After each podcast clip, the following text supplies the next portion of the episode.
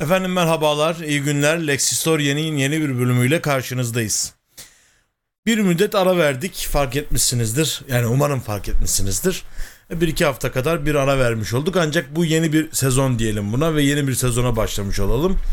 Bu bağlamda da dejure adını verdiğimiz güncel hadiselere hukuk, tarih ve e, genel kültür bakımından bir bakış açısı getirmeye çalıştığımız program serisinin bir devamı olarak e, huzurunuza gelmiş bulunuyoruz efendim. Şimdi bugünkü mevzumuz dejürede aşı karşıtlığı ve komplo teorisyenliği olacak. Niye bu hususu seçtik? E, malum yakın tarihlerde Maltepe'de büyük bir miting oldu. Ve aşı karşıtları e, aşıyla bize bir takım çiplerin takılmaya çalışıldığını, efendim belirsiz sıvıların vücudumuza enjekte edildiğini, efendim e, beş kulaklı, sekiz gözlü çocuklarımızın olacağı, maymun yarı insan yarı maymun insanlar olarak neslin devam edeceği falan gibi birbirinden bilimsel, birbirinden efendim makul, akılcı bir takım teorilerle karşımıza çıktılar ve aşı karşıtlığını savunabildiler. Tabi ironik bir şekilde bu mitinge katılmak için PCR testi olmanız gerekiyordu. Ama o PCR testinin de epifiz bezimize dokunmak suretiyle bizi efendim köreleştireceğine inanıyordu aynı insanlar. Efendim beri yandan yine ironik şekilde aşı kartınızı göstermeniz gerekiyordu. Hatta bazı katılımcılara sordular aşı oldunuz mu diye işte çocuğumu görmek için mecbur oldum falan diyenler de vardı. E, hatta onların arasından biri de astımı bir virüs hastalığı, virütik bir hastalık zannediyordu. Böyle enteresan bir kitle vardı Maltepe'de. Neyse biz o kitle ile alakalı olarak çok fazla bir şey söylemeyelim ama evvela şu hukuki çerçeveyi koyalım. Daha sonra da biraz bu mevzu üzerine konuşalım istiyorum. Şimdi efendim hukukun genel kaidelerinden biri hiç şüphesiz zorla tıbbi müdahalenin yapılamayacağıdır. Yani siz birine zorla ameliyat yapamazsınız apandisti patlama noktasına gelmiş olsa bile. Onun için bir rıza aranır ve aydınlatılmış bir rızanın olması gerekir. Bu nedenle Allah muhafaza başınıza gelmesin ama şayet hastaneye falan gittiyseniz bir ameliyatlık durumunuz olduysa size bir evrak imzalatırlar. Bu e, evrakta bir rıza metnidir. Bu rıza metnine aykırı bir e, eylem ya da müdahale yapılırsa ki acil müdahalelerde böyle şeyler yapılabiliyor. Burada da doktorun bir hatası varsa malpraktis denen e, hata çeşididir bu. Dava konusu olabilir vesaire. Şimdi tabii ki zorla tıbbi müdahale yapılamaz ama bir yandan da halk sağlığı diye bir mesele var ve bir takım tedbirlerin alınması gerekiyor öyle değil mi? Yani e, bugün dünyanın gidişatına baktığımız zaman bu çapta bir salgının e, günlük hayatı oldukça etkileyebileceğinden endişe ediliyor. Dolayısıyla da bir takım tedbirler alınıyor. Burada açıkçası hukuki bir açmaz var ve bu açmazın nasıl çözümleneceği açıkçası hukukçular tarafından da çok fazla tartışılmadı. Yani kamunun menfaatleriyle kişi özgürlükleri çatıştığında hangisini tercih edeceğiz? Ne ölçüde tercih edeceğiz? Bununla ilişkin aslında tam bir değerlendirme yapılmadığını söylemek mecburiyetindeyiz. Bununla birlikte yaklaşımımız e, bence şu şekilde olmalı. Elbette kişilere zorla aşı yapılmaz, yapılmamalıdır. Vücut bütünlüğüne aykırı bir e, hamle olur bu. Ancak madem aşı olmuyorsunuz o zaman şu şu şu şartlarda topluma karışacaksınız denmesinde de herhangi bir beis olmadığı kanaatindeyim. E kanalımızın hukuki bir tarafı olduğu için bunu söyledikten sonra biraz bu aşı karşıtlığı, komplo teorisyenliği ile alakalı konuşabiliriz zannediyorum. Şimdi komplo teorisyenliği çok sevilen bir meslek aslında. Türkiye'de sayısız bunun numunesi var. İsimlerini saymak ve başıma tebelleş etmek istemiyorum. Sayısız numunesi var ve sürekli televizyonda bu insanlar. Hatta bazıları ulusal kanallarda müstakil yayınlar yapıyorlar. Ve kendileri gibi komplo teorisyenlerini topluyorlar. Bunlardan birkaçına ben e, denk geldikçe bakıyorum. Yani söz gelimi bir programda efendim dünyayı yöneten insanların aynı zamanda reptilian yani sürüngen olup olmadıkları konuşuluyor. Aynı programda efendim piramitleri uzaylıların yapıp yapmadığı konuşuluyor. Daha sonra Bill Gates'in hepimize çip takıp tak, takmayacağı konuşuluyor. Falan filan yani pek çok şey aynı anda ve aynı kişiler tarafından konuşuluyor. Bu kişiler kendilerini her şeyden şüphe eden, e, işlerin arkasındaki gerçekleri gören kimseler olarak lanse ediyorlar ve buna dair de bir prestij kazanmış oluyorlar. Zaten aslında komplo teorisyenliği dediğimiz şeyin e, birincil ne diyelim dinamiklerinden bir tanesi bu olsa gerek.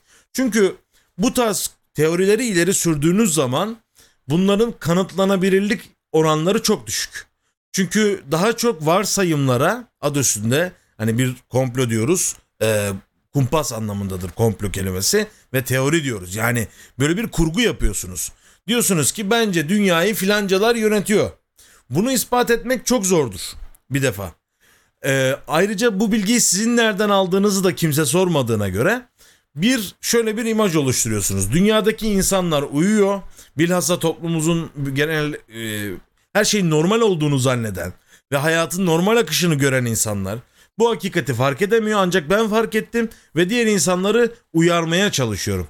Aslında bunun bir nevi Kudüs sendrom, sendromu olduğunu söyleyebiliriz. Yani kişilerin kendilerini peygamber zannetmesi pozisyonu olduğunu bile söyleyebiliriz. Çünkü biliyorsunuz Kudüs sendromu diye bir şey vardır. Kudüs o kadar manevi bir ortamdır ki, o kadar metafizik göndermelerin olduğu bir ortamdır ki buraya gelen pek çok turistin zaman içerisinde kendilerini bir e, elçi, bir peygamber zannettikleri psikoloji tarihine geçmiştir. Dolayısıyla Kudüs sendromu diye özel bir hastalık var. Niye böyle isimlendirildiği malum. Zaten biliyorsunuz Tevrat'ta bir gecede yüzlerce peygamberin katledildiğine ilişkin falan ifadeler de vardır. Dolayısıyla Kudüs'te her zaman peygamber oranı tarihte fazla olmuştur. Neyse efendim bizim mevzumuz o değil komplo teorisyenliğine dönelim.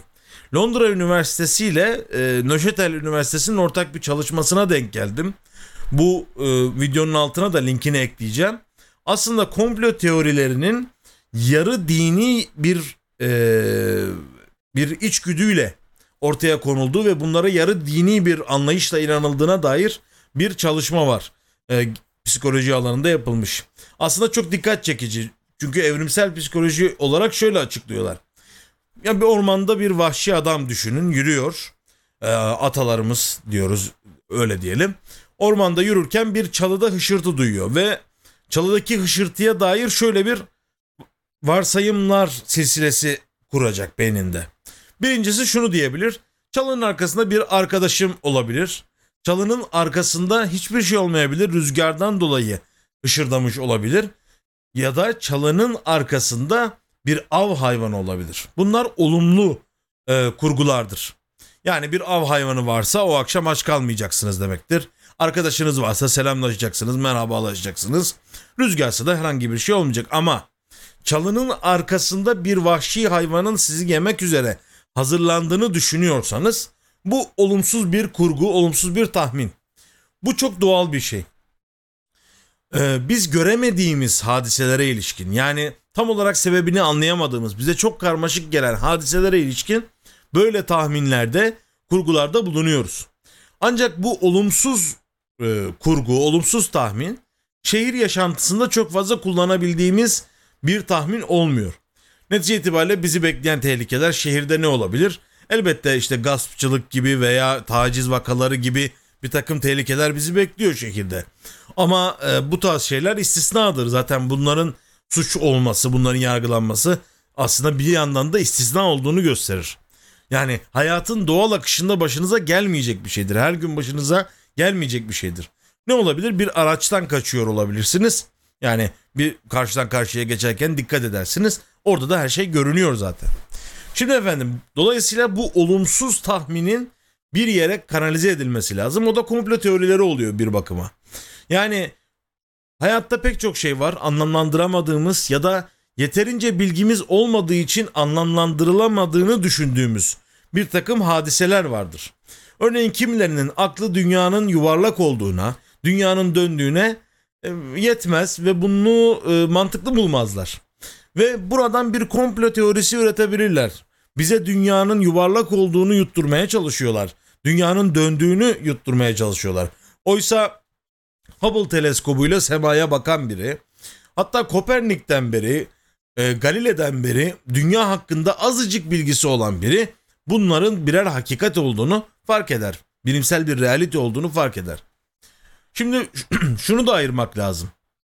Şüphecilik, özellikle bilimsel şüphecilik elbette faydalı bir şeydir. Yani siz bir şeyden şüphe ettiğiniz zaman e, ona dair, onu yanlışlamaya dair Popperci yanlışlanabilirlik ilkesini hatırlayalım burada.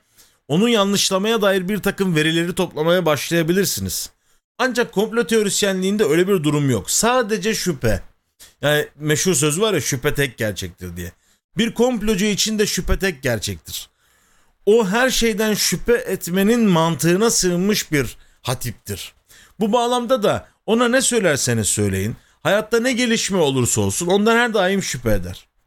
Elbette insan yenilikten korkan bir canlı. Söz gelimi Twitter'da yakın tarihlerde elektriğin dünyayı ele geçireceği, insanlara zarar vereceğine dair e, bir korkunun elektriğin icadı sırasında olduğuna dair bir paylaşım vardı. Bu yeni şeylerden korkmak, teknolojik gelişmelerden korkmak doğal bir yaklaşım. Sonunun nereye gideceğini kestiremezsiniz.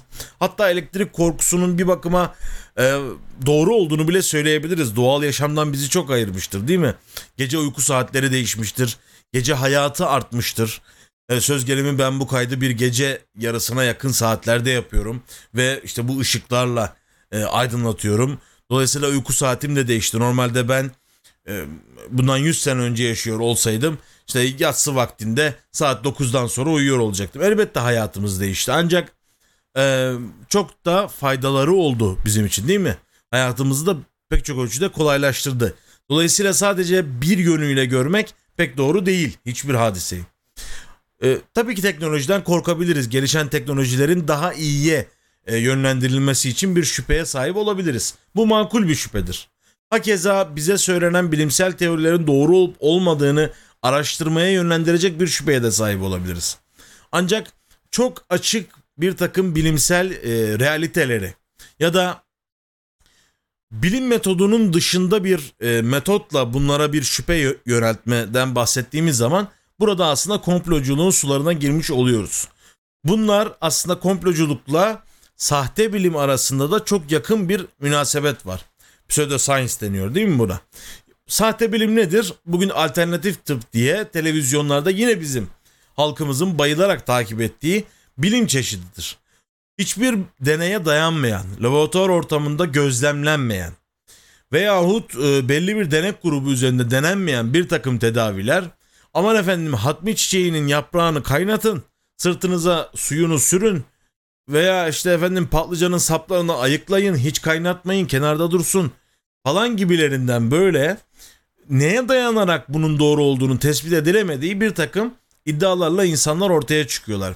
Ve modern tıbba dair e, büyük ölçüde de anlaşılamamaktan, halk tarafından anlaşılamamasından modern tıbbın çünkü çok gelişmiştir. Yani onu da bir şey içinde söyleyeyim.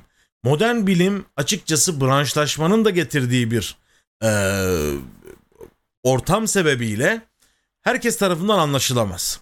Yani bugün ben bir hukukçu ve tarih öğrencisi olarak kolay kolay bir tıbba dair bir meseleyi anlamam zordur. Hakeza biyolojiye dair bir mevzuyu bile anlarken zorlanıyorum bazen. Çünkü onun kendi dinamikleri ve o branş içerisinde kendi metodolojisi var. Ben o metodolojiye hakim olmadan onu bilemem.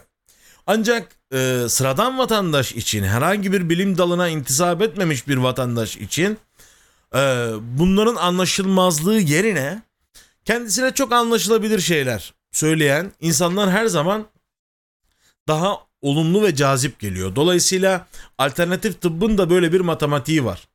Diyor ki efendim işte koronavirüs işte iğnesi yapılacak size, aşısı yapılacak. Bu aşının içinde ne olduğu belli değil. Aslında ne olduğu çok belli. Ehline malum ancak.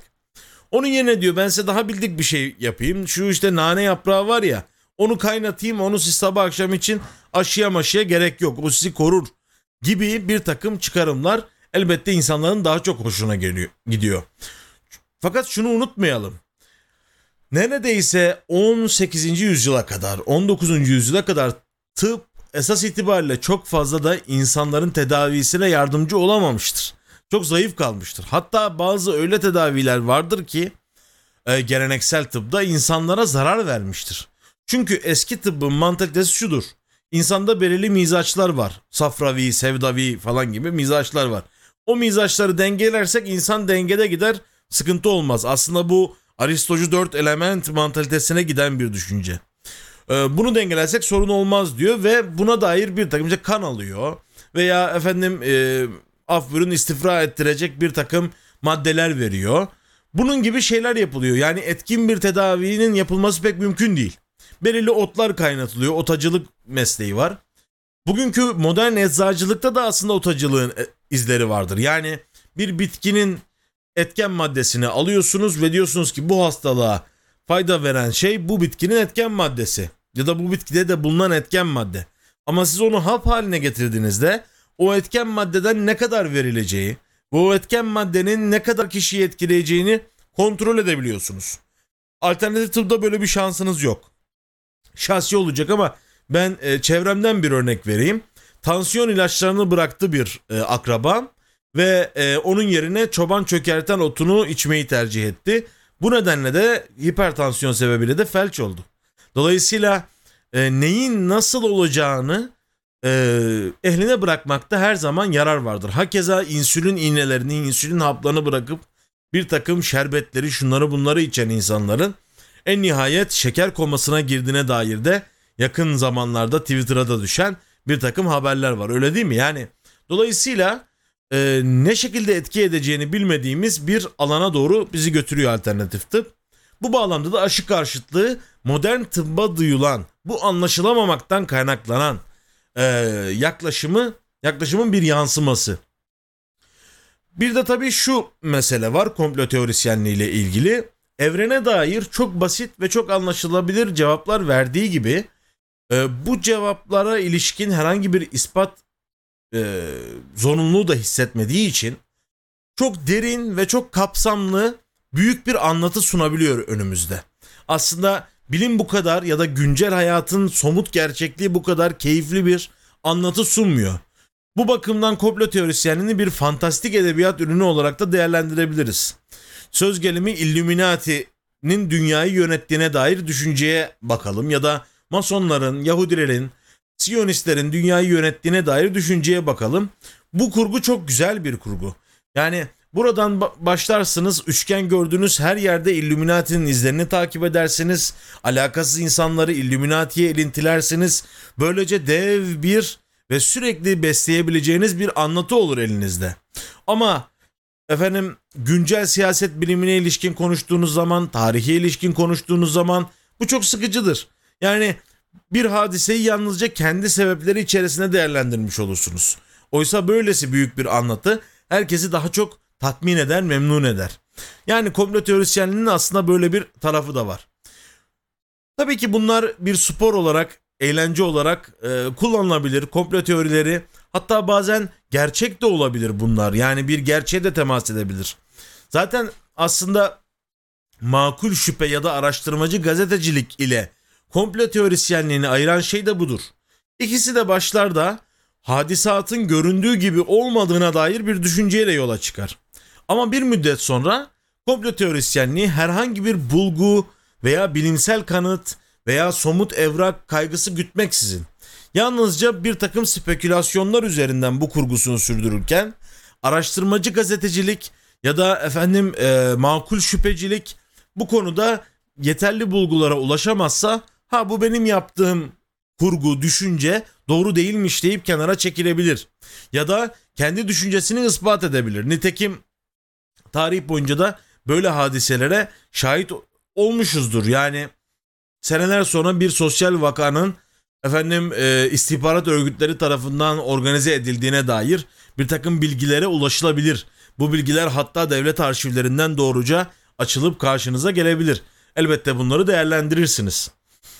Ama spekülasyonlar üzerine gittiğiniz zaman bunun bir nihayeti yoktur. Sonuna kadar götürebilirsiniz. Hatta çok tehlikeli bir noktaya da varabilirsiniz.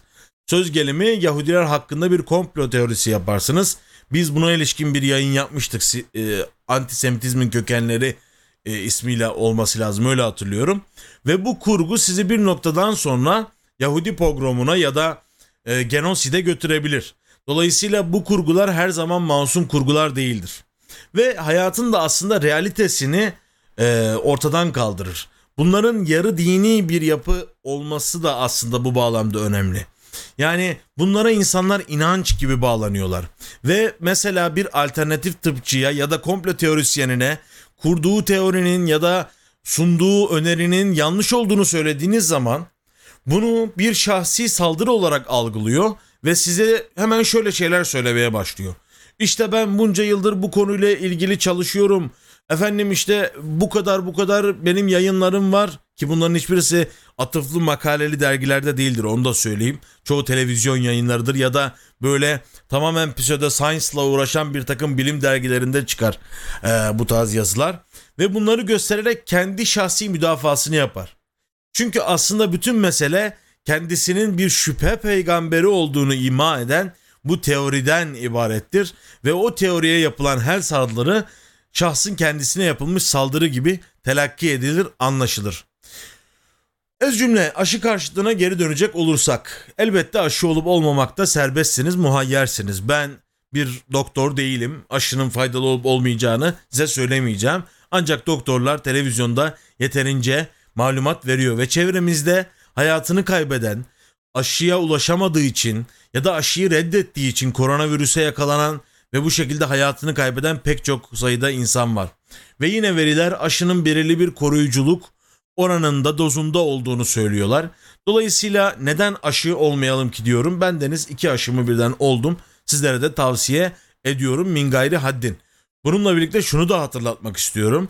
Çiçek hastalığı, hıyarcıklı veba, kolera, verem gibi pek çok hastalık aşılama ve bununla birlikte hijyen tedbirleri sayesinde bugün azalmıştır. Örneğin polio, çocuk felci dünyada çok büyük ızdırap veren bir hastalıkken bugün çevremizde çok şükür ki görmediğimiz bir hastalık. Bununla beraber aşı karşıtlığının artması sebebiyle polionun ve bir takım çocukları da etkileyen korkunç hastalıkların geri döndüğüne dair oldukça inandırıcı veriler var. Bunları takip edebilirsiniz. Ee, özellikle atıflı makaleli dergi takip etmenizi her daim tavsiye ediyorum. Buralarda çünkü belli bir metoda uygun olarak yanlışlanabilirlik ilkesine uygun olarak bir takım veriler ortaya konuyor. Dolayısıyla yarı dini kendisine yalnızca inanılmasını bekleyen söylevler değil bunlar. Aslında yeri gelmişken şunu da söyleyeyim yani bitirmek üzereyim sözlerimi ama şunu da mutlaka söylemem lazım. Bilme olan bir inançsızlık var insanlarda. Bunun sebebi de bilimin daima yanlışlanabilir olması. Yani diyorlar ki düne kadar bilim sigara sağlığa zararlı değildir e, diyordu. Ya da efendim işte kokaini bir şeyde kullanı, kullanıyordu insanların işte belli hastalıkların tedavisinde şuydu buydu ama bugün vazgeçti. Evet vazgeçti çünkü yeni veriler geldi. Ee, yarın başka verilere ulaşılırsa bugünkü görüşlerinden de vazgeçecek bilim. Dolayısıyla bilim donuk bir e, söylev, bir inanç ya da kendisine inanılacak bir şey değil. Sadece bir metot ve biz bu metodu kullanarak hayatın belirli kısımlarının ne şekilde işlediğine dair bilgilere ulaşıyoruz ve bu bilgilerle hayatımızı kolaylaştırıyoruz ya da daha e, efendim farklı mecralara, yeni bilgi çeşitlerine doğru yolculuk ediyoruz. Dolayısıyla bu felsefi ya da dini bir inanç değil. Buna inanmanız gerekmiyor. E, bunu e, bir inanç olarak lanse edenler aslında kendi bir takım batıl diyebileceğimiz itikatlarını sizlere empoze etmek için e, bilmi inanç gibi gösteren insanlar.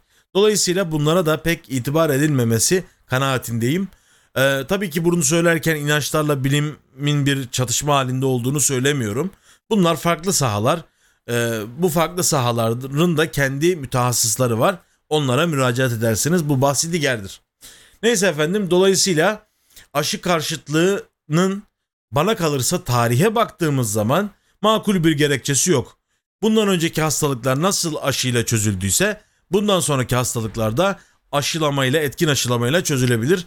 Nasıl bu kadar çabuk bulundu bu aşı derseniz e, dediğimiz gibi bilim yanlışlanabilir bir süreç olsa da bilgilerin üst üste eklenmesi yoluyla geniş bir külliyata ulaşıyor ve her geçen gün belirli konularda daha mahir, daha becerili hale geliyoruz ve dolayısıyla bu bağlamda aşının da bir an evvel bulunmasına açıkçası ben şaşırmadım. Elbette bu aşının da bir takım eksikleri fark edilecektir. mRNA metodunun da bir takım eksikleri fark edilecektir.